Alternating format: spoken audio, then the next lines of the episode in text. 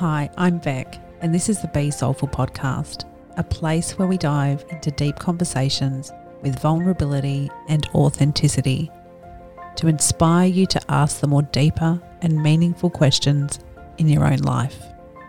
Welcome to today's episode of the Be Soulful podcast. Today, our episode is a part two, and it's a part two to episode five, which is Callum Pereira Mind and Body Connection we felt as though there was still a bit more that Callum had left to give. And I still had some questions that I wanted to delve deeper and dive into with him. So he's graciously agreed to be back on part two. So we really hope you enjoy today's episode, part two, with Callum Pereira of Mind and Body Connection. Callum, welcome back to the Be Soulful podcast for part two. Part two of Callum. Part two. Wow. Thank you for having me back. It's kind of yeah, it's kind of a humbling experience to have for you to call me back. So thanks for that. Uh, well, I think people were, um, our listeners were very um, intrigued, and um, um, a couple of them, you know, were were really um, their minds were blown after listening to you, Callum. So um, it's really great to have you back. I don't need to do an intro on you because obviously we know who you are from part one. For those of you who um, want to hear that, you can go back to Callum's episode uh, in part one. Um, so, Callum, we'll get stuck into kind of where we left off. Um, now, we were talking about the mind body connection, and I think a lot of your concepts to some of our listeners was quite new um, when they when they heard you heard you speak. Um, but today I kind of wanted to delve in a little bit deeper and talk about um, living, h- how we live, how we live in a healthy state and um, living simply. And can you maybe share a little bit about your thoughts on that um, and even maybe what it looks like for you? Okay, um, I'll try to find a place to start with this, but um, I guess going back, this is a conversation we've had in the past yeah. for, the, mm-hmm. the listeners. Yeah, this this is kind of relevant to something we've spoken about.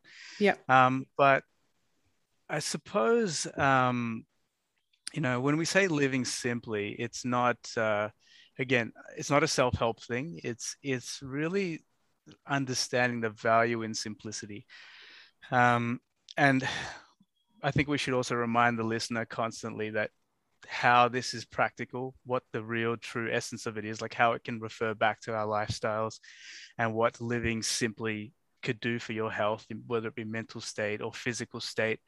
Um, so it's, it's, I think it's pretty self-explanatory. Like to say to live simply means just to minimize things, to um, strip things back, to um, I wouldn't say just the bare essentials, but you know, to strip back a little bit um, on the on the things that you um, either consume in life or that's um, you know the things that you do in life. Um, because mm-hmm. for me, I've found that health and, and when even when it comes to training people and mm-hmm. transforming mm-hmm. people, um, what often people are lacking is some sort of foundational value. They're lacking in really what was given to them naturally um, what was what they've always had since they were a child um, okay. and they've kind of skipped ahead and gone ahead to you know obviously get uh, taken up by your job taken up by vocation by career future prospects um, maybe things that you know cultural things for example parents have pushed you into certain things and you kind of get driven so far into the future that you kind of leave behind um, your your real natural state. Um, that is kind of, I guess, not quite just being a child, but you you know while you are a child, you you leave behind um, just learning to appreciate what's actually around you at any one time. Um, so when you live simply, you know, we could talk about the financial aspect. We could talk about maybe not consuming so much. Um, yeah. in a material sense. We could talk about not venturing or having too many things going on at once. So maybe um, you may have lots of goals going on but they're not really you're not getting a quality out of any one thing. You're just sort of you know fluffing around with a million things rather than just picking one. Um, so yeah i guess to simplify is to improve health in in my uh, point of view um, right. and only only once you have i suppose mastered the basics are you ready to move on to take on the next thing. So you would start with the essentials. You would work that up to a near 100% quality. Um, and then only would you purchase something else or take on the next step. Okay. All right, so um, i know it's kind of sounds a little bit broad at the moment. You know um, i don't know how exactly i could frame it for the uh, listener so to give them an example. Maybe you've got some ideas of yeah. So maybe callum if you could start with um, just as an example and, and i really love what you said there. You said we kind of lose or we don't have we lose that foundational value. What does that mean? Um, it's kind of what we have you know it's what we have at any one time. And I think in the last um, talk that we had, we spoke about how important it is to be in that present um, and that a lot of the comp- concepts that we build of ourselves are not really mm-hmm. present based they're, they're mm-hmm. based on kind of imaginary things that are in the future or you know that have been put onto us um, so are you talking you... about sorry callum and are you talking about um, not living in the present moment or getting caught up in things that we're either wanting to achieve and we're we're kind of forecasting we're kind of either living in the future or living in the past. Is that what you mean and not being fully present in our life? Yeah that that that's being present is quite important when it comes to building a foundation okay. Because really the foundation is is the true substance of something right? If, if you want something to have a strong foundation you need to make sure you're present there doing it. You can't sit here now building all these grand plans for the future mm-hmm. when you have the resources right now to be able to build the foundation okay so um it's it's a bit it's it can be a little bit tricky to grasp. I'm, I'm trying to think of an example as I go. It's a little bit um That's okay. Bit, yeah. That's okay. So if we were if we were talking in terms of obviously we are talking in terms of, you know, mind and body and health, what mm-hmm. is a good foundation to to try and start with? What is that good foundation? What would it okay, look can, like? Well, we can talk about something more tangible, right? Okay. Something a little bit something a little bit more realistic in people's sure. lives. Yep. Um like things that are related to space and time. All mm-hmm. right. Now, that's not, that's not going to get any more complicated than that. It's just related to space and time. Basically, sleep quality. Uh-huh, okay. yeah, big sleep, one. Sleep, something like sleep quality, right? That's here and now, something we can address here and now. Something like just the quality of the food rather than the quantity and the, the variety, just working on with what you have. Um, another one is, you know, not necessarily exercising you know and this is this is a big this is this is quite quite controversial when i say this but what i mean is that people jump from being having like not having any experience in something to suddenly wanting experience in everything. Yeah and and it's sort of going from that zero to okay and then you have that again that imaginary concept of something like i want to achieve something. And people kind of have the assumption that, and I'm sure I've fallen into this trap as well, is you have the assumption that if you just go out and get everything required for that perfect outcome, that you're going to become that perfect outcome. Okay, so it's kind of like, you know, you have to really build the, the basics first. And any art form, anybody who, any listener, if they think back to their, their, their job and if they're quite experienced in their job, you know, they, they think about how important it was to build the foundational stuff and mm-hmm. and um, and the more experienced you get the more that you can appreciate that the basics really is what it's all about and that that can apply to any art form any job to anything that in the end it's the basics that rule yeah. everything else is is just a accessory. Um, and i use an analogy often you know with my clients is that if you want to build a house you have to build a foundation. You have to have a solid foundation. But what people do is they jump straight to the conclusion and they go out and buy the fancy curtains and the, and the couch and everything like that but then the whole house falls down. It doesn't matter. All right? The, the structure itself is not built up by the accessories not even by the aesthetic not even by how pretty things look they need to be built up on top of what was not necessary. So the most foundational things for human health for our own sanity for our own peace. And again i think now this now i can tie it in nicely to what we are talking about at the start is that a baby requires good nourishment, a baby requires good sleep, right, and a, a baby requires the adequate amount of stimulation to develop. But we go above and beyond. We think because we are older, we need to take on things more. We're getting, older. We need to do things faster. But the rate that we should develop shouldn't be at a hyper reality. We shouldn't be trying to develop at hyper speed. We need to develop one step at a time, still doing one thing at a time. And I think the reason a lot of people, uh, why a lot of people these days are quite frustrated with their trajectory in life, especially, is because they never completed any one thing before moving on to the next. It's just sort of hopping from one thing to the other, and they're sort of as soon as the excitement phase is over, it'll be just let's move on and try find something else exciting, and where you never f- completely established any one thing. Oh, you couldn't you couldn't be more right about that, Callum. And as you're kind of talking to me, I'm um I'm really absorbing everything that you're saying because it's it's very true. And um, why do you think we do that? Like, why do you think? And I think you're right. I think a lot of the times we don't. And and I'm talking about myself here. Um, so people don't think I'm talking about them. um, I'm talking about me. It's true. We we jump from one thing without ever really truly completing one thing in quality.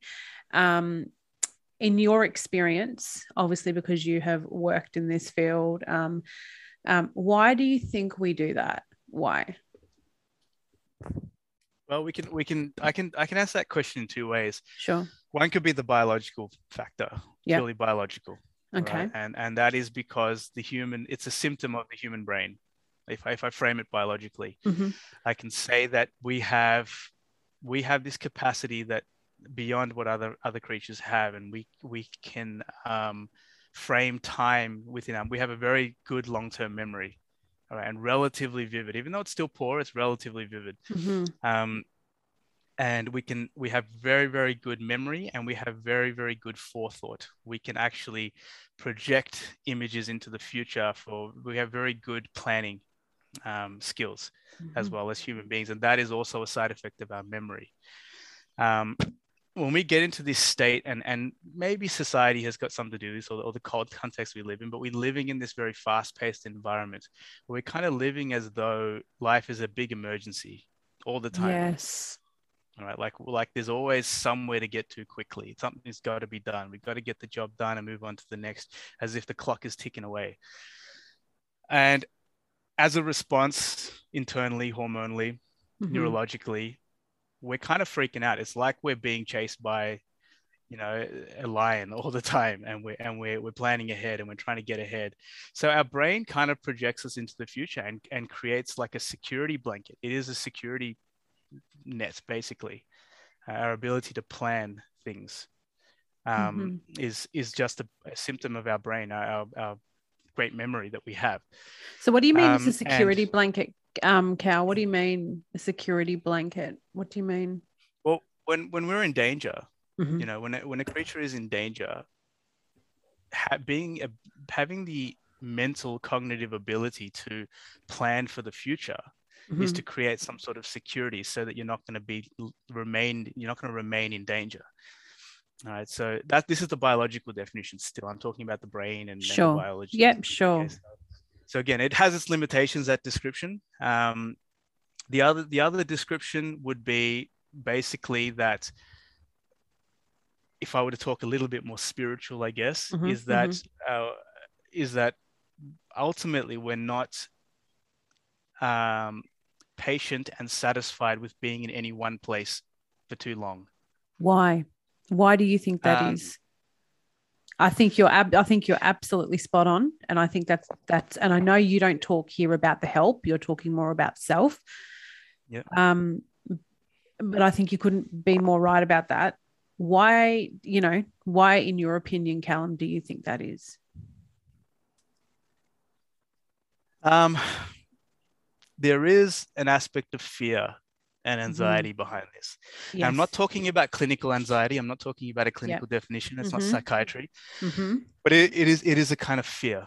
Um, often, if if we delve into the psychological aspect of it, um, it has got maybe it's it's some sort of fear of just having to wholeheartedly deal with yourself at any one point because when you do stop for too long you're left with an awkward silence with yourself. And that's like real scary for a lot of people yes. um, having to sit by themselves and be very quiet. Um, and say you take on a, a task i'll just i'll just call it whatever. Let's say we, we want to we want to plant a tree today all right eventually in that project of planting a tree ultimately you're going to come to a realization that it's just you doing this thing it is just you and your whole thing will come back to you and just before you're threatened by your own thoughts your mind will run away into that future security blanket to try find the next thing to distract you from yourself and it's a bit heavy, you know, it's heavy to hear this, and, and I think we all do it. I'm, I'm not saying that it's problematic. I'm not saying that it's it's a problem. I think it is a problem though, Cal- um, Callum. I do. I personally do. Okay. And I think more people actually need to hear it. Mm-hmm. Um, hence why I'm happy that you're saying this because I agree wholeheartedly with you. Mm-hmm. And and yeah, go, sorry, go on. Yeah. Cal. Yeah. I mean, I, I think I think I mean, okay, when I say it's not a problem, I think it is a problem in the sense of subjectively it's sure. causing distress to people. But I don't think it's um, like there's nothing wrong with you, is what I'm trying to say. Absolutely, yes. Right, so it may it may feel problematic, but there's nothing wrong with you. Correct. That's, that's, that's what I was trying to say. Yeah. Um, so that experience of distress what it kind of makes you do is it makes you i call it i call it mental time travel it always just puts your imagination ahead of your body ahead of reality i'm going to write that down so i love that mental time travel yeah and your mind is constantly ahead of what your body is ever capable of doing at any one time.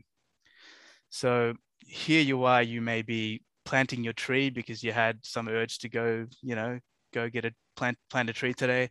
And about three quarters of the way in before you really have to face yourself your mind is already wandering over to the next thing. All right so uh, about a quarter a third to you know half of that task was really somewhere else yeah. And then you go on to do the next task. So suddenly you think about oh no i got to do the dishes. And then you go start doing that. And then as soon as you start doing that guess where your mind's going? To the next thing. And as that starts to happen, you can now start to see there's a bit of asymmetry between where your mind is and where your body is. Okay, you can start to see that yes, your body is doing one set of tasks, but your mind is imagining another set of tasks. It's it's actually fearful about um, the, the, the task at hand that's about to come because a whole bunch of what ifs pop into your head. The reason we also put we we time mental time travel is because we're trying to uh, protect ourselves from all the what ifs. The what if, yeah. the what if, the what if, what if I fail? What if this happens? What if that happens? and what you'll find is you'll actually set yourself up for failure by doing that because when you are there, you're never f- totally there, right? Because to be able to do something at any one time, you need your body to do it, right? Unless you're just um, daydreaming, basically. Even to read a book, you know, you can ultimately fumble and drop that book on the floor if you were thinking about something else. Yeah. So so it's basically you set yourself up for a big kerfuffle because you're mentally time traveling to save yourself. But the irony is that by trying to save yourself in the future, you stuff yourself up in the present. Yeah. And and it's this forever big paradoxical loop that keeps going and it plays in and plays over and over and over again. And by the end of the day, people can't sleep because sleep sleep trouble is probably about three quarters of the people that we see. Mm. They can't get to mm. sleep. They have to pop pills to get to sleep because wow. they have no mental consolation of any one task they did. So they can't get to sleep and they're laying in bed trying to digest everything that happened and then when you're sleeping you're dreaming you're dreaming so rapidly and your mind is out of control not even getting good quality sleep because you never ever consoled anything at any one time right? You were never there doing anything. You were just daydreaming. Um, so it throws your body out of sync with your mind right? wow. and with this you're going to get a lot of ailments. You're going to get a lot of health issues. You're going to get a lot of chronic issues. Um, you know not just the psychological stuff but everything from you know it's called it's called a somatic response somatization is when your body reacts to what your mind is to emotions and feelings and things like that. And I'm glad so that you just explained at- that. I'm glad you just explained that, Callum, because I know last time you were using really big words. So, but thank you. Sorry. no, no, no. yeah. So, so basically, that's what that's what it is. It's it's just your um your body can react to emotions right? We know this, and mm-hmm. it can mm-hmm. change cross culturally as well. But just say hypothetically, you're sitting here in the comfort of your own couch and you're daydreaming about, uh, I don't know, your first day at work, and you're terrified about it.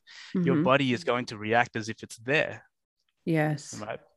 Your body will react according to where yes. it thinks it is because you're Absolutely. so clear because our brains are so amazing like that because our forethinking uh, our forethought is so good that um, we're putting our body in a place that doesn't actually exist yet.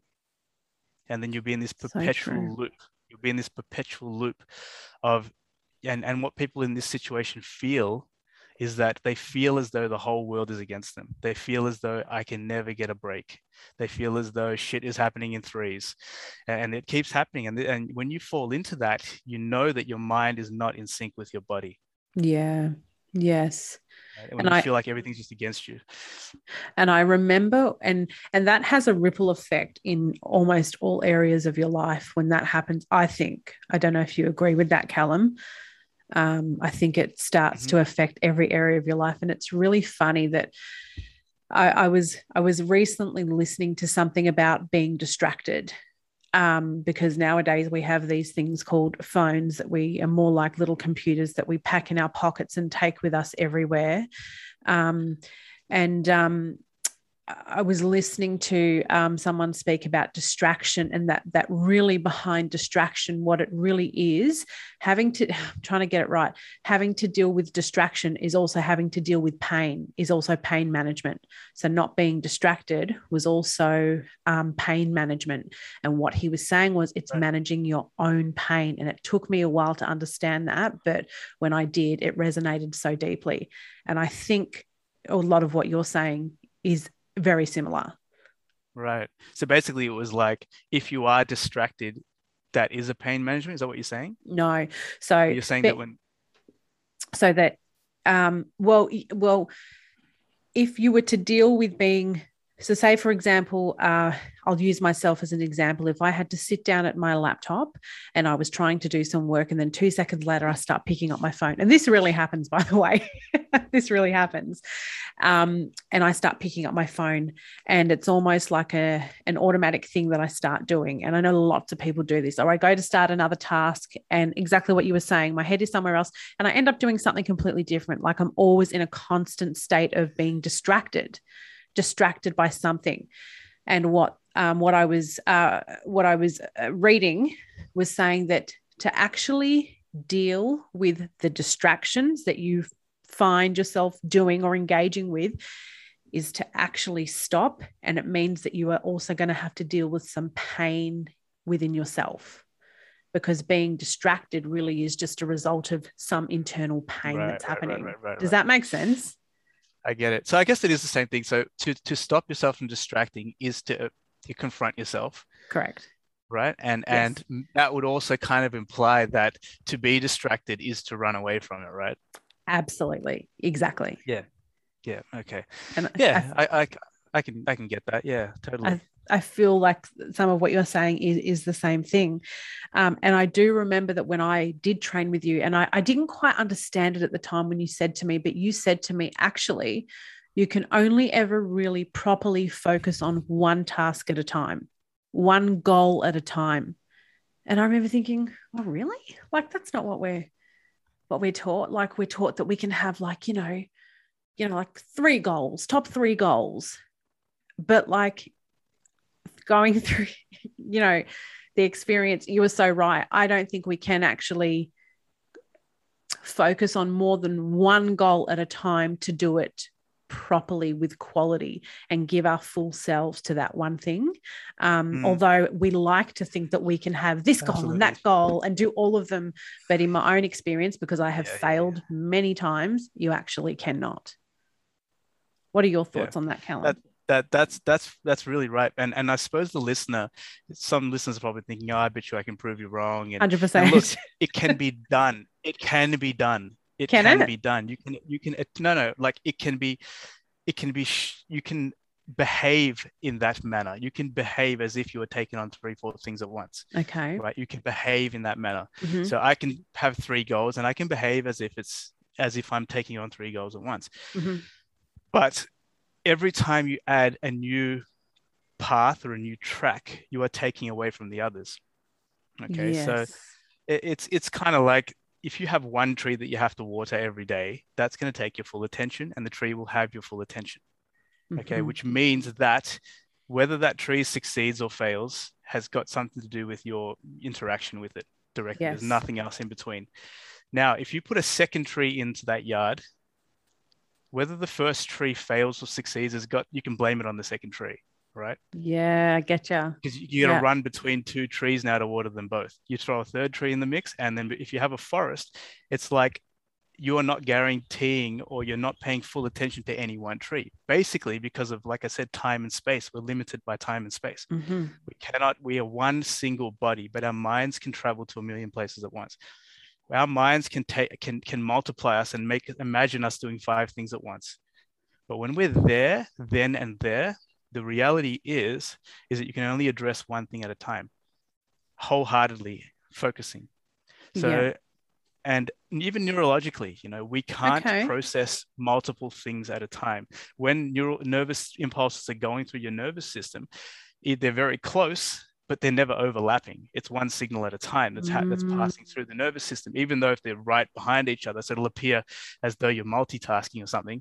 You're only, you know, your attention is, um, bar some real special occasions where you have, you know, um, cerebral um, conditions where you can process multiple things at once. Okay. Um, but for, for for the most part, like 99% of people, it's like um, yeah, the nervous system is not designed to do that. But if you are constantly switching between one thing and another because one, you're trying to prove a point, two, you're trying to get somewhere quickly, or three, you just have obligations where you have to do that.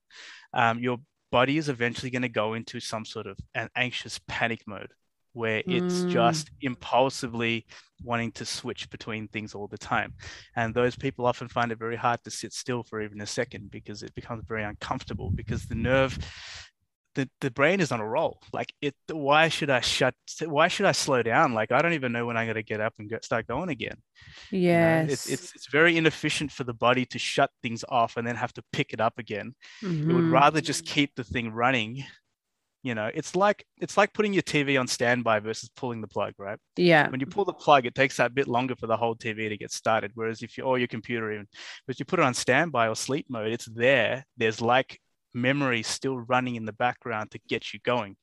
So Mm. people who are constantly doing a lot of things, you're in a constant state of standby, but that still takes energy That's and right. that's going to wear it's going to and when you say and you said it as well it's like you can't wholeheartedly for get any one thing right um, yeah sure you can do two things three things right but i think it's very hard to argue the fact that if you had one thing you're obviously going to perform it better than if you had two things or if you had three things right Correct. I, I, I can't see how you could do two things at 100% That's yeah, absolutely. right? And you're right, Callum. You're right. And I and I know that um lot, lots of people I don't know that they might be agreeing or disagreeing, but I know that you know when a new year comes along, people start writing out their top 10 goals.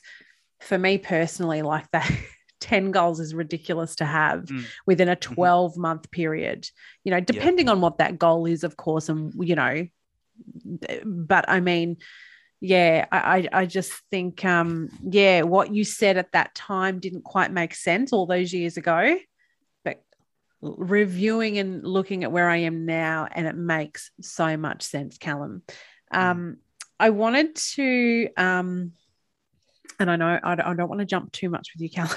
But do you think that also then ties into our our need to be busy all the time? Like all the time, there's always a, a need to um, constantly be going somewhere, doing something. And not that there's anything wrong with those things, but it's like, I don't know, it's like people have now shifted to being in a constant state of busyness. Mhm. What do you think? Yeah. That's a really good topic to throw in here. Actually, I was trying to think what can we use to tie all this in, but very good. That's that's a nice one. Thank busyness, you, Callum. Yeah. I, I, yeah, I feel busyness. like I, I deserve that's a gold a star when you tell me that. That was cool. That was a very nice, nice uh, little transition there. Thank you. No, the busyness is really good because um. Let's talk about busyness. Um, I'm very passionate about this topic. because yeah, I'm not a fan. I'm not a um, fan of being ultra busy. I never have been.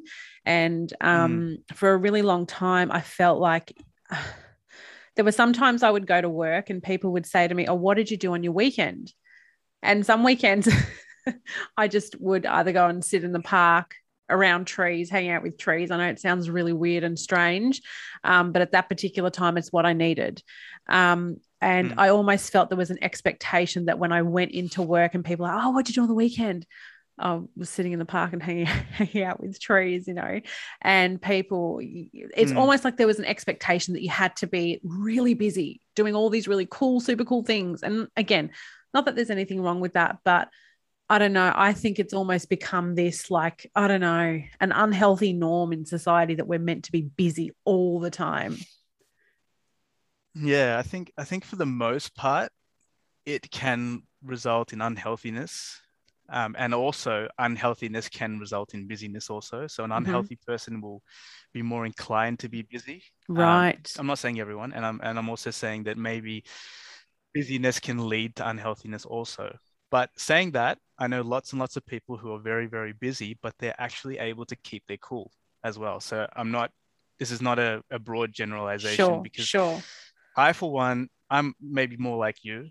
I, I, I myself don't like to do a million things and I yeah. don't cope very well either with doing too many things. Me too. I, I, like to just focus and make sure I master one thing before I move on to the next thing. Really take it on, embody it, feel the emotions, feel everything, and make it a part of me before I take on something else. Yes. Um, it's very hard because uh, again, it's not a broad sweeping generalization here, but mm-hmm for the most part, especially if you're a person who is very aware of your own emotions and you feel yourself going up and down a lot and you can't quite put your finger on it, or you're getting ill all the time, your body's aching, your joints are hurting, your neck yeah. is hurting, all this stuff that's going on in your body, your digestion. The, the main ones you'll see is bad skin, bad digestion, sore knees, sore back, sore neck. You know, these are the things that you'll see. Um, bowel issues. Um, so this these are things that will come as as responses to you know just an anxious, stressed mind. Mm. so uh, it's it's hard to figure out which end it starts on.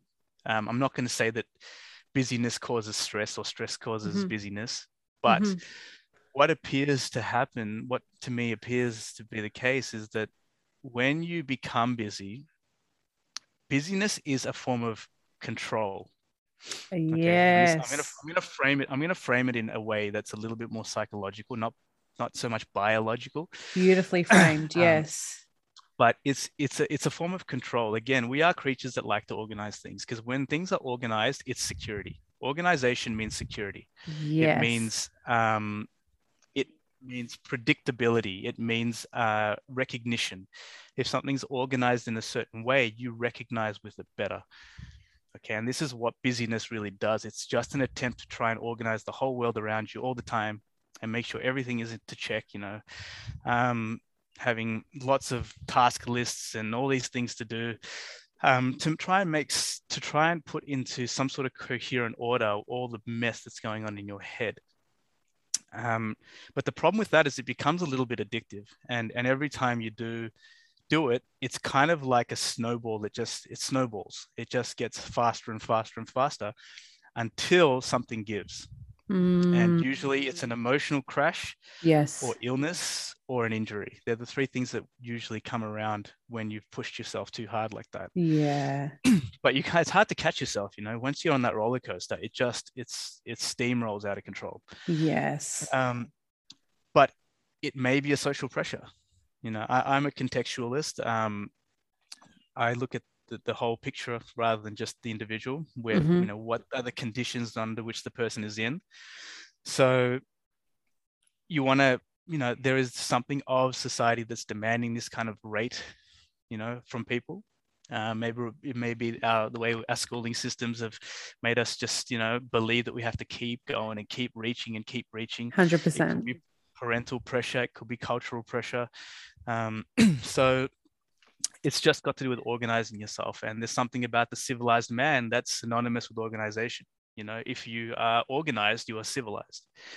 And it's drilled into us culturally as well, psychologically. Um, so we get this sense that more is better, more is more. Mm. It just kind of goes that way. And the more I do, the more I can hopefully be proud of myself for what I've accomplished. Um, but that's you sitting here imagining how you're going to feel in the future. Yes. How, how you, but when you're there, you are exhausted, you are over it, you just want to get wasted Friday night and you just want to, like, it doesn't, you know, it, it all goes out the window. And this is what happens, but this happens on a seven day cycle. Yeah. This happens on a seven day cycle. This isn't like a 10 year venture. It's like every seven days, people are exhausted. Come the weekend or, you know, Friday, Saturday, or they got something to celebrate, they'll just let loose. Because That's right. The, busy, the busyness. And again, this is health. This has got to do with your health. You're on this um, kind of Ferris wheel of, you know, tragic Ferris wheel of health. Um, so it, this is again like we started the simplicity is where you need to start mm-hmm. Because mm-hmm. Um, we're kind of assuming that if we're busy we can achieve and obtain more if we achieve if we achieve and we obtain more we're going to be happier we're going to be more fulfilled that's right that's kind yeah. of the imagine the imaginary thing you know that that's um even if people don't want to admit it if they stop for a second and go what am what on earth am i doing like what am i doing right now yeah it's, yeah. to do something. They either assume that they're trying to impress somebody else or satisfy someone else or, um, you know, get to some higher status. Yes. Or run away from some pressure or childhood trauma or something like that where they've been put down for being unsuccessful. Yes. Whatever it is, they are just heading full steam towards this thing that they don't really know what it is. Yes. And they don't even know why. but um, it's energy in the end. Mm-hmm. It's all energy. It's all energy. It's it's physical energy. It's spiritual energy. It's everything, mm-hmm. and it sucks it out of you. Um, but if you pull back to simplicity, you realize that the fulfillment that you're searching for is actually behind you, not in front of you. And mm-hmm. It's, mm-hmm. it's that momentum that we have from childhood in this particular culture and this particular time that has just sort of we've had a rocket strapped onto our back and we're just going since you know since we became independent but we never once stopped to look back and go holy crap i think i left some stuff behind i think i left the answers are all behind me yes absolutely um, so when you strip back to simplicity um, and not try to go upwards you will start to realize that you know um, life doesn't have to be this straight line mm-hmm it can be spontaneous. You can think laterally rather than just up or down. You're not mm-hmm. just failing. You know, life is not just a failure or a success. It is also a, a palette of flavor and experience. you know, that's so true, Callum. Yeah, like you can you can describe you can describe a plate of food more than just it was sweet or it was not or it was sour. Well, you can't just pick, you know, a dichotomy, a black and white thing. You can't just look at a have a have a plate of food in front of you and go, yeah, this food was good or this food was bad. Mm-hmm. You mm. sit and mm. look into it, you realize there's so much depth, so much elements in any one place. It's That's not either so I'm just I'm just going to eat good food and stay away from bad food. I'm just going to eat sweet food and stay away from salty food. You're just putting painting a black and white on everything. Whereas if you sit and look at anything at any one time, you just realize there is there is a, a infinite amount of descriptive, you know, experience that you can have there. So mm-hmm. when you mm-hmm. stop, first you have to learn to stop. Once you can learn to stop, then you can go pick up some pieces and realize that uh, you're not wasting anything. Because I think another common thing is that people believe that they're wasting time. Yeah, that's a big time. one. Mm-hmm. Yeah, and that's kind of tied in with the busyness as well. The kind of sense that um, you know you're wasting time and uh, and you're busy, so um, I've got to just go faster and get to this place. But if you get, do get those people to stop, a lot of them don't know where they're going. Hundred percent. Yeah. Um, so yeah, it's it's uh, it's a hard one and it's it's heavy. It's heavy hitting for most people because mm-hmm. most mm. people will become people will say the, the thing I often get for that is okay, well, but it's good for my mental health. It's good for my mental health, for my sanity to keep busy.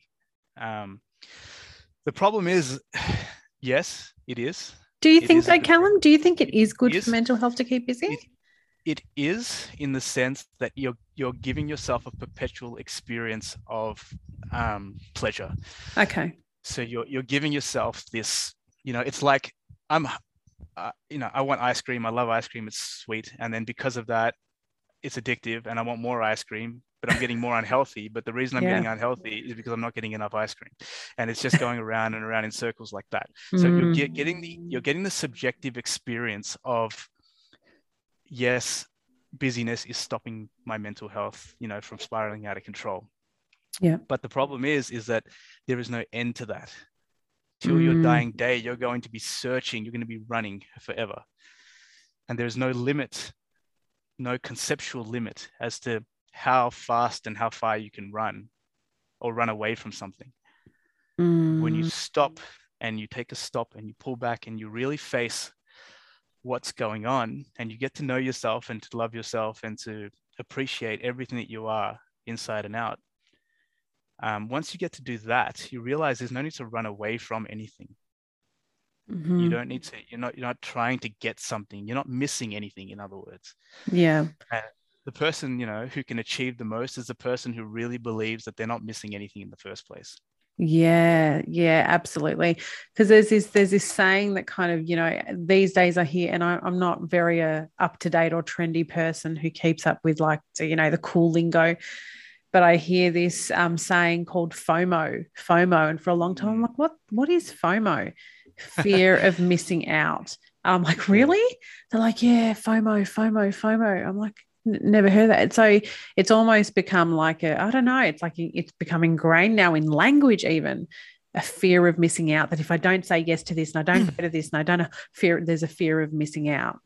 Mm, yeah. yeah. Yeah. That's right. It's yeah, again, it's built into us a little bit. We are social creatures. Yeah. We don't like we don't like to feel as though we are left behind. Yeah. That we're inferior. Uh, we need to always feel like we have a place, a belonging. Yeah, of course. So yeah, yeah, people will, I guess, get that FOMO. Um, but I guess a lot of FOMO is irrational. A lot of it is just like absolutely. I need the latest iPhone. I need to get a new car yeah. model every year. Um, things like that. Mm, because mm. it's sold. It's sold to them because you know the, the marketing industry, the whole marketing gig, they understand that people feel like they're lacking. They understand that. They know that. Yes. Um, you know, I've, I've done a lot of marketing psychology myself as well, and I know that they're so they totally rely on people feeling insufficient and inadequate. That's the mm. only reason you mm. go out and buy anything because at any one time you don't feel like you're complete. So if you do feel like you're complete, that's bad for business. that's really, really bad for business. 100%. Yes. If, if yes. people are happy with themselves, that's bad for business. Yeah. Um, so it is going to be a tough journey for anyone to take on, you mm. know, to do this, to understand. Um, there is no sets of instructions. It's really just facing what's difficult, facing yourself.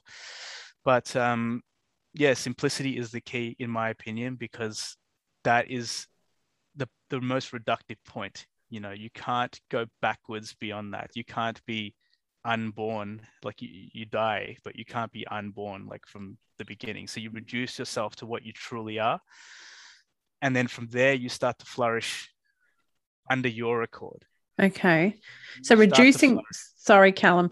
Reducing yourself to what you really are. What mm. does that exactly when, when you say that like i'm just trying to like frame that for listeners and even for myself um, in in a like if we if we take that to a you know a, a health a health um, context going back to what you naturally are or what you really are what does that mean that's that's um, something that's a bit difficult to frame in words because okay. if I were to put words, I'll be putting a label on it saying sure. that okay, well, human beings are supposed to be this way. I'm not talking about human beings. Like I'm not talking about Homo sapiens and like okay. how what they should be like. I'm not talking okay. about like a sciencey thing. Sure. I'm talking about when you reduce yourself to who you are, and to do that, it is, I think, to bring yourself into the present. Got you. And be in the present for long enough. Got you. When, yeah. When you see who you really are in mm-hmm. time mm-hmm. and space again, you're you're bringing time back you're reducing time back to the instant which is right here and now mm, that's that's a good one. Yeah yeah okay okay got you. Do, do you, uh, sorry and um, to jump around a bit but do you think that's also why we constantly feel like we don't have time? Or is that a completely different subject that i'm taking no, i think on? i think that i think you're onto something there. I think it is linked a little bit. Um yeah that feeling of you don't have like i i don't really remember what that feels like. And i'm happy I, to think, hear you don't and i, I can see I, that. don't but it but kind I'm of shows up remember. it shows up in your being callum it really does and i know people can't physically look at you but you do have an energy um, that you can feel that from you you can feel that you definitely um, do not feel that way um, which i think to to a lot of people. Um, and look, and I myself don't feel that way as of um, you know only recently um, but i have felt that way for a long time constantly feel like you're chasing your tail um, and i'm just wondering you know from your perspective do you feel like that that constant busyness has also ties in with feeling like you, you're always running mm. out of time there's never enough yeah. time yeah i think i think it's i think it's quite closely tied absolutely um, mm-hmm. when you are mental time traveling yeah i think hopefully the listeners kind of get what that means by now but it's, yeah i think they when do. you are constantly when you're when you're constantly ahead like that it is exhausting exhausting all right? mm-hmm. even even in physics to, to time travel requires a ridiculous amount of energy now i'm just i'm not talking about physics i'm just saying mentally we are investing in vivid emotional investments of the future when we time travel and we plan so much and and not only plan but when we're going out we're worried about what people think about us how we look how they might respond how we might make them feel. All those things we're taking into account and we take the next step. Every single thing we're, we're worried about what everything is going to look and, and how that's going to reflect on our self-image. Um, that's very very exhausting. Now that energy is kind of draining us. It's it's not allowing us to think clearly it's it's tiring. It is it's actually tiring. Me. That has yeah. just hit me because that is so true. That's so true. I'll use myself as, as an example. I had to go somewhere this um, today, and um, you're so right. Even and I'm, I'm, assessing myself before I'd even got there. I had this image in my head, and I had the image of this and this and that, and thought about. And you're so right. It that is energy. We don't even. I never thought about it like that, Callum. Mm, wow. Yeah, it is exhausting stuff, and and um, our memories are, so, are amazing. You know, they, they, it is a tool. It's I don't think it's a flaw. We need to just learn to use this correctly. Um, but it is very very tiring because we can plan and forecast things so clearly and so precisely. Even mm-hmm. if we don't pull them off, even we might not, we often don't pull them off the way we want. things never go to plan when you do True. that. That's the, that's the irony of it is that when you do that, things don't go to plan. But the fact that we are able to construct this imaginary world where we put ourselves into um, in the future or in mm-hmm. imaginary another universe, it doesn't even exist, another dimension, um, is exhausting. And at that one point, you if you at that one point your body is just a veg a zombie yeah doing its own if you think about it your mind is off somewhere else and your body is just like a zombie yes. for that brief period it is has no idea what's going on i mean you can be driving and you be daydreaming your whole drive and you don't even know how you got there. You don't remember how you got there. Yes. You could be you could be brushing your teeth and thinking about a fight you had with someone at work and you don't remember brushing your teeth. Yeah. And so because everybody is way ahead of their body, their body is actually letting them down and they're making mistakes. They're having yeah. to go back and pick up their shit. They have to go back and do a double take. They have to check if they left the stove on five times because they were never ever there. And even yes. when they go back to check if the stove was on, they were still thinking about something else.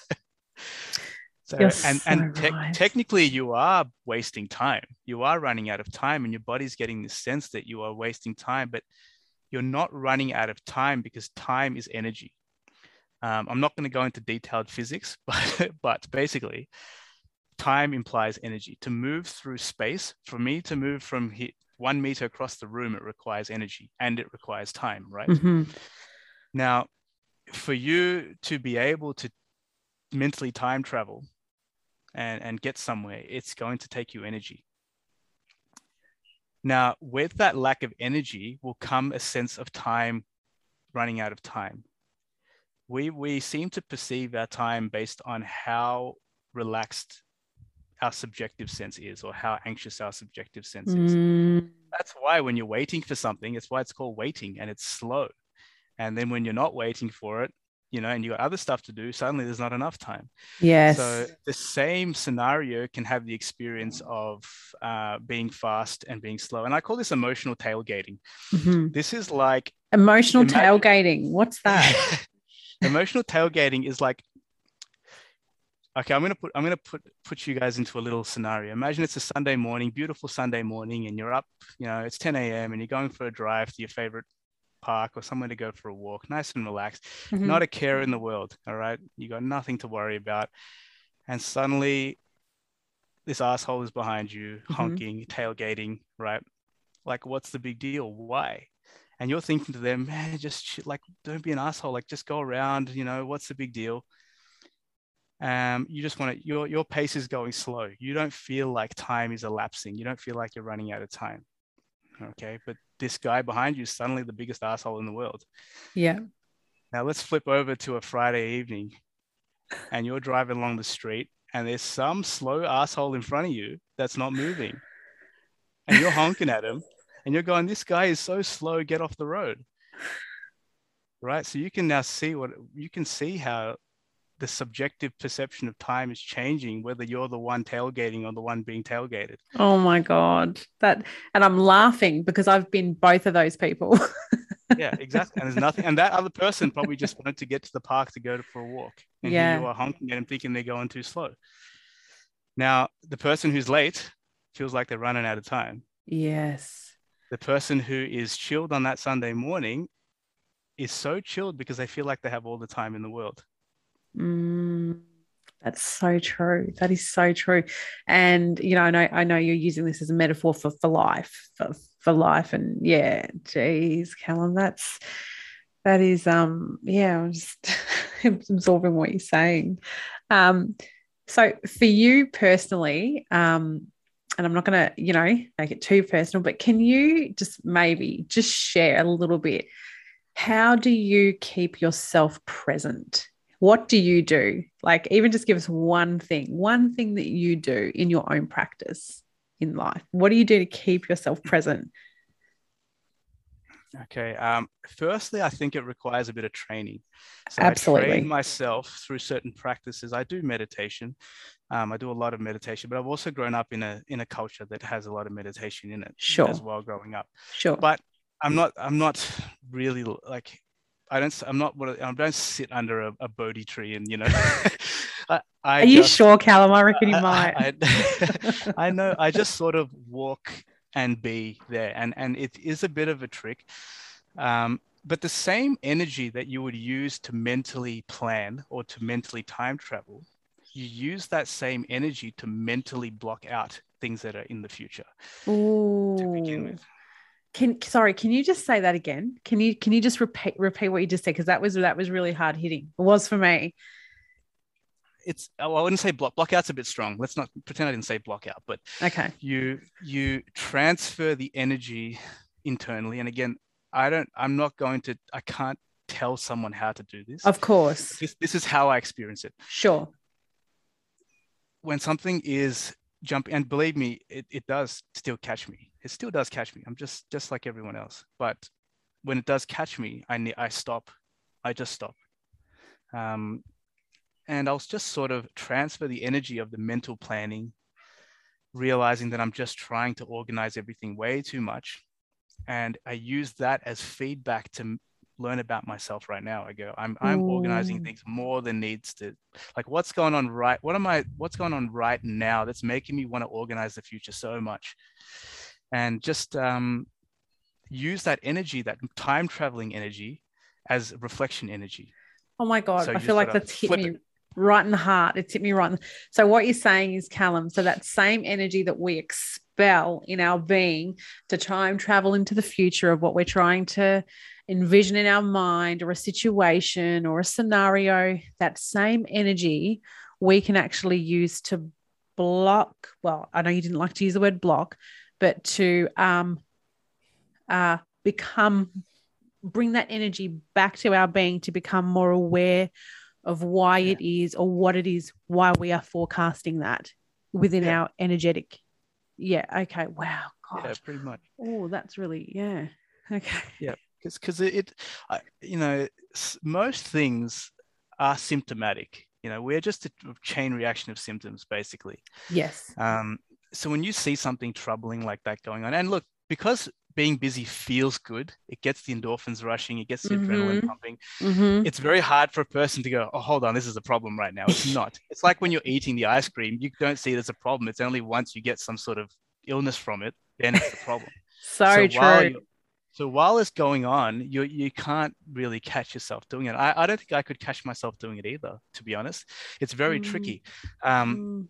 but I set my life up in a way that every single time I make a small adjustment to the way I think and feel, so that in the future I don't get into that scenario, basically. Ooh, that's good.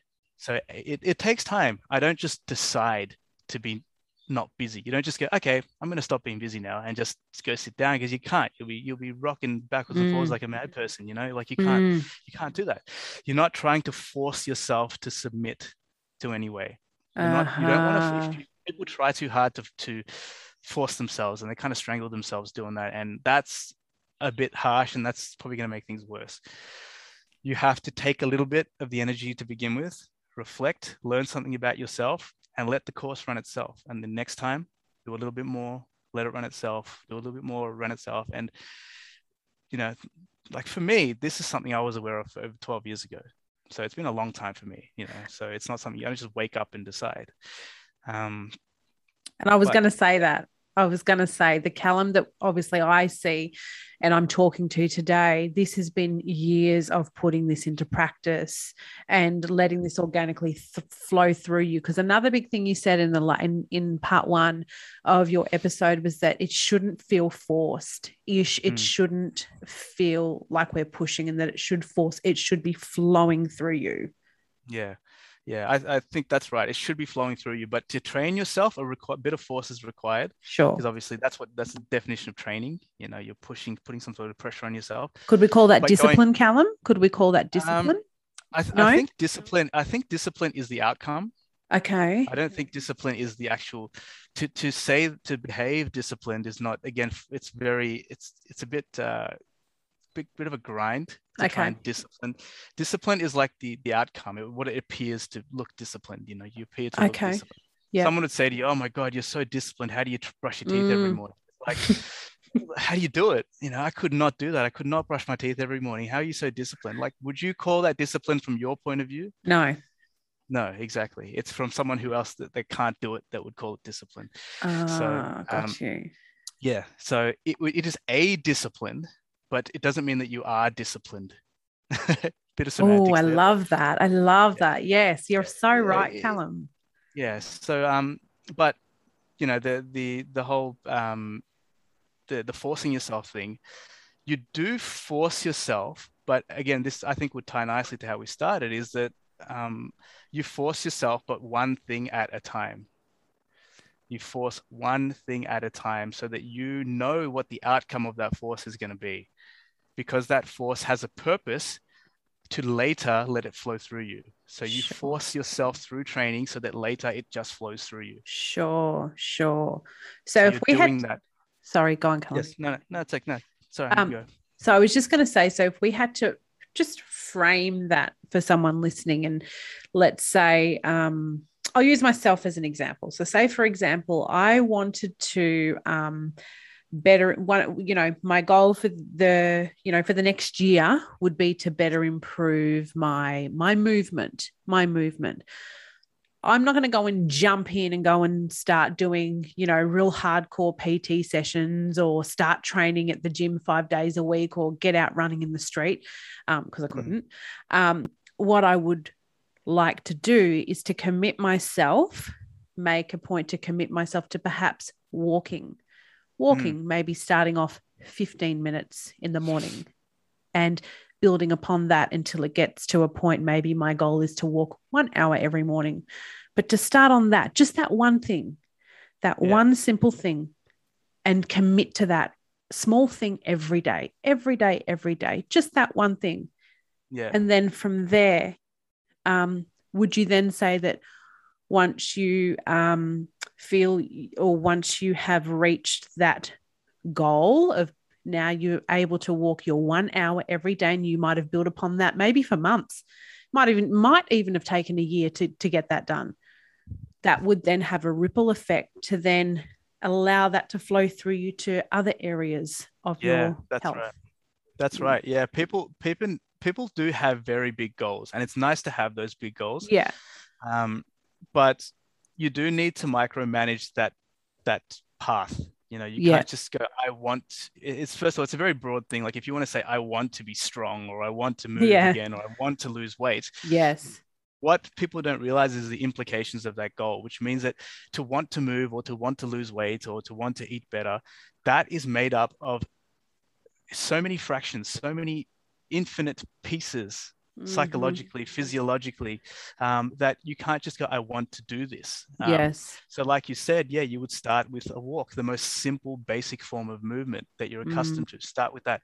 It has to be, it has to be um, easy enough so that you're not frightened away and you have a positive experience, but it needs to be challenging enough so that it does take your body to the next level and your mind to the next level. Great. But don't just go out exactly like you said. You don't go out and go, I need to find the best trainer in the world and I need to go do five sessions a week um, because I want, you think you can get there quicker.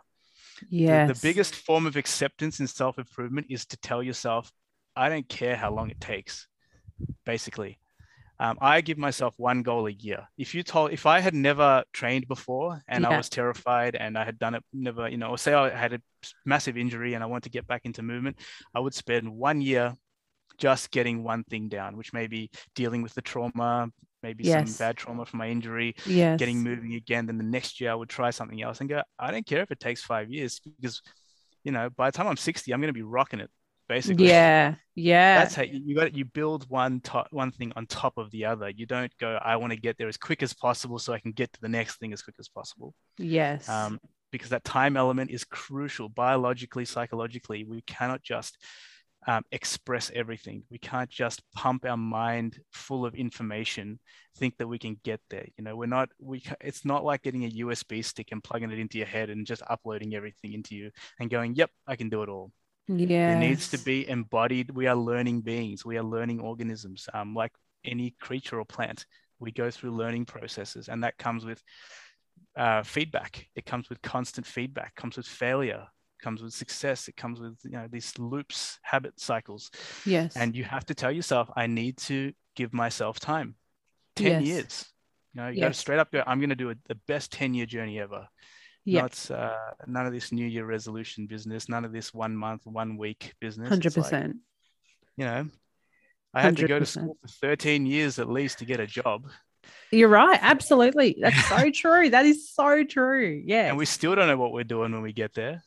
yeah. so like uh, you're not you're not just going to make these drastic changes um, just because you your your mental time travel, you know, did some Yeah. amazing things. Um, because your Yeah. body won't be able to keep up. It won't. Wow. On that, Callum, you know, and I know I've, you know, gone over time with you, but I can't help it. Um, organization and structure. Um, how important is that?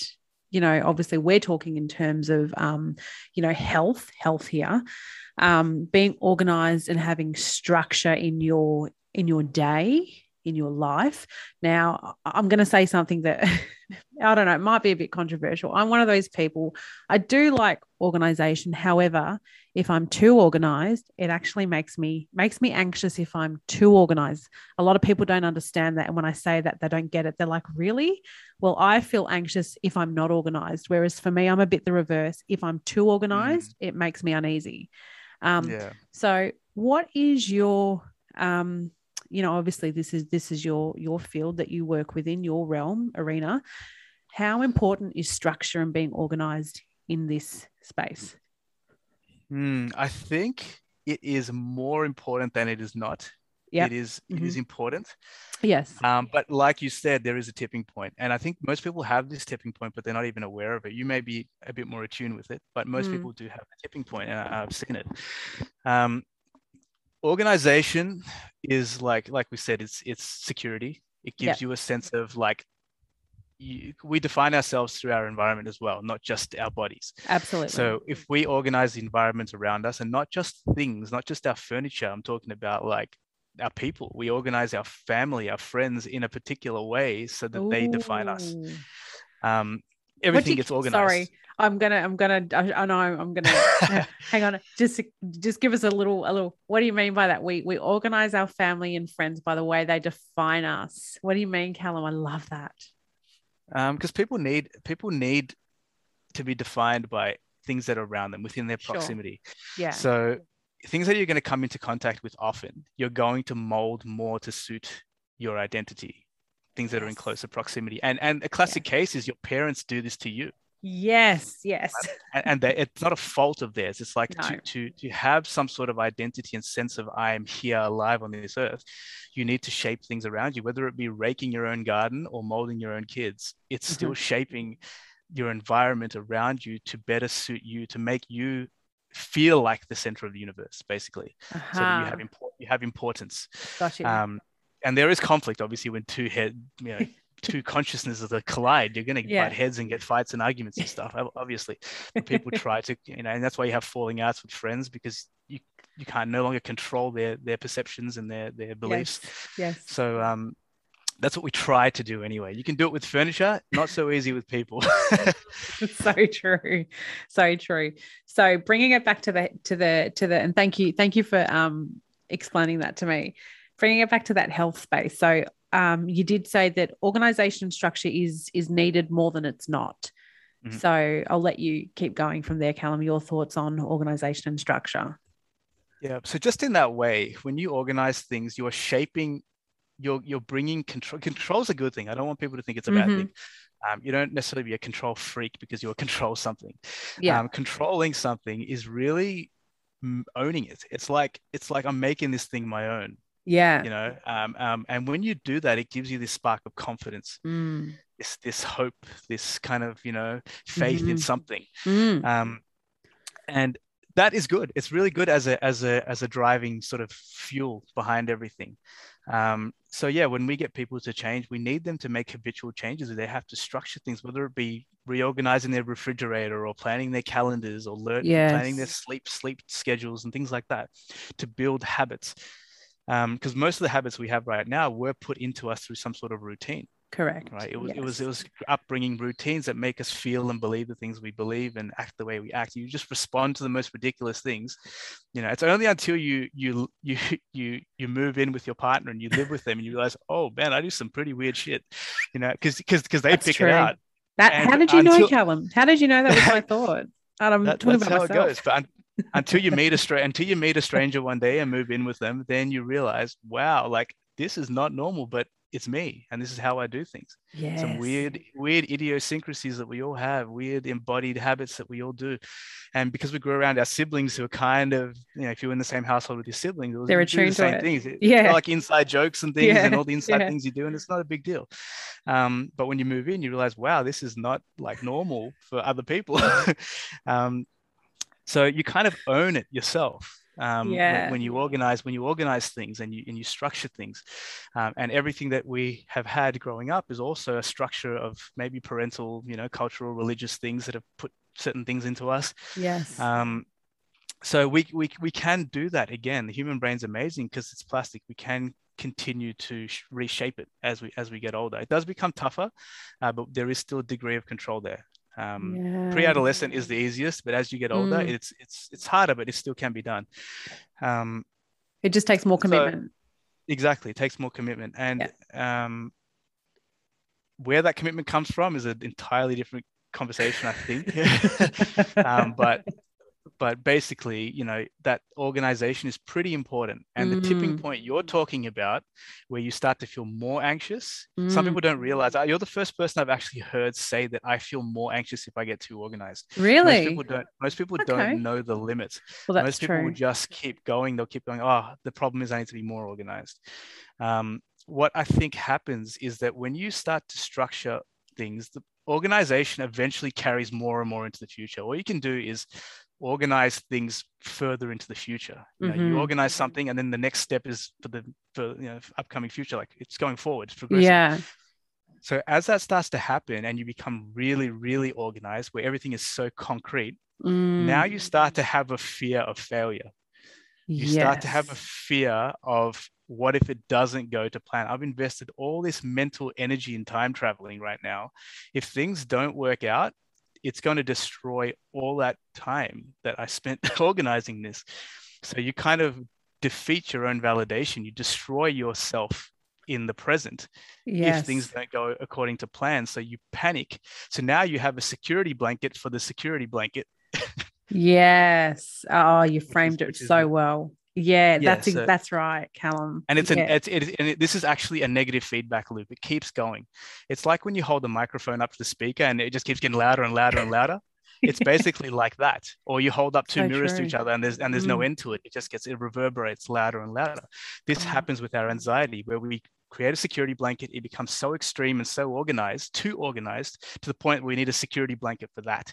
And then that gets too organized and we need another security blanket. And then suddenly everybody in the world is not good enough. They're not doing the right thing. They're not, you know, people aren't listening or they're stupid or something like that because it's not adhering to your plan. That's right. And expectations. That's right, yeah. Callum. Expectation yeah. just that. It's just a planning, really. That's right. Yes you're the first one I feel like who's ever really understood that about myself. And look, um, I think structure and organization is important. I think it is important in life. Um, mm. And I think if you want to live um, a particular way, whatever that particular way may may be for you. Where in this particular um, podcast, obviously, which we're relating it to health, um, I think you definitely do need commitment and structure mm. and organization to be able to commit yourself to that. But yeah. if I talk about myself personally, if I become too organized, um, I feel like I need a little bit of something just to be um, not out of control, but some somewhere, somewhere in life that's not particularly organized. I need something. I need a bit of that to make me feel sane yeah, and not yeah. and like there's and you know what it is i think it's that there's room to bend that there's yeah. i'm not too rigid like yeah. it's not too rigid there's there's room to bend and it's it's okay and i can share that and i can show that and i don't have to put out to the world that um, i'm you know this almighty perfect person um, you know and i'm not and that's okay too yeah mm. yeah absolutely oh callum yeah. it has been talk i you know talking to you is um oh i just um you know, I, I do. I really look up to you, Callum, and, and I really admire your thought process, the way that you live um, your life as well. Um, you know, I really do feel it from you in your energy, energy that you bring forth when I've interacted and come into your presence. I remember bumping into you not too long ago, taking a walk um, at a local lake, and even the. Pre- the presence that you had walking was just very calm. And I was like miles behind you, by the way. And I could see it was you. And I'm like, you know, they're trying to, you know, do something. And I'm thinking, that is, that's so calm. And you have this very, very calm demeanor in your walk as well. It's just, it has become you, it has become who you are. So um, I think it's a, it's a wonderful thing that you do. Um, in the arena that you work and that you give to people because I think just by being around you it rubs off on people. I mean, we only trained for a short period of time, but it had a very um, you know, it had an impact on me. So I, I, you know, thank you for the work that you do. Um, and um, I'd love to see you have your own little, um, I don't know, little, little, I don't know, training organization teaching people this stuff. But then again, I'm not sure whether or not you could teach people this stuff either. So no, we, we just end up going for a walk around a lake. That's all that we would do. Be enough. That would be enough. Word. We wouldn't need to say a word. We just go for a walk. that would be enough, Callum. That would be enough. Um, well, I thank you so much. Thank you for graciously giving your time and coming back for part two. Um, thank you so much. And I'm sure the listeners again um, will have their minds blown listening to all this again. Uh. But um, thank you, Callum. Thank you so much for coming back. Thanks, Hayes, for having me, Beck. All the best. Thank you.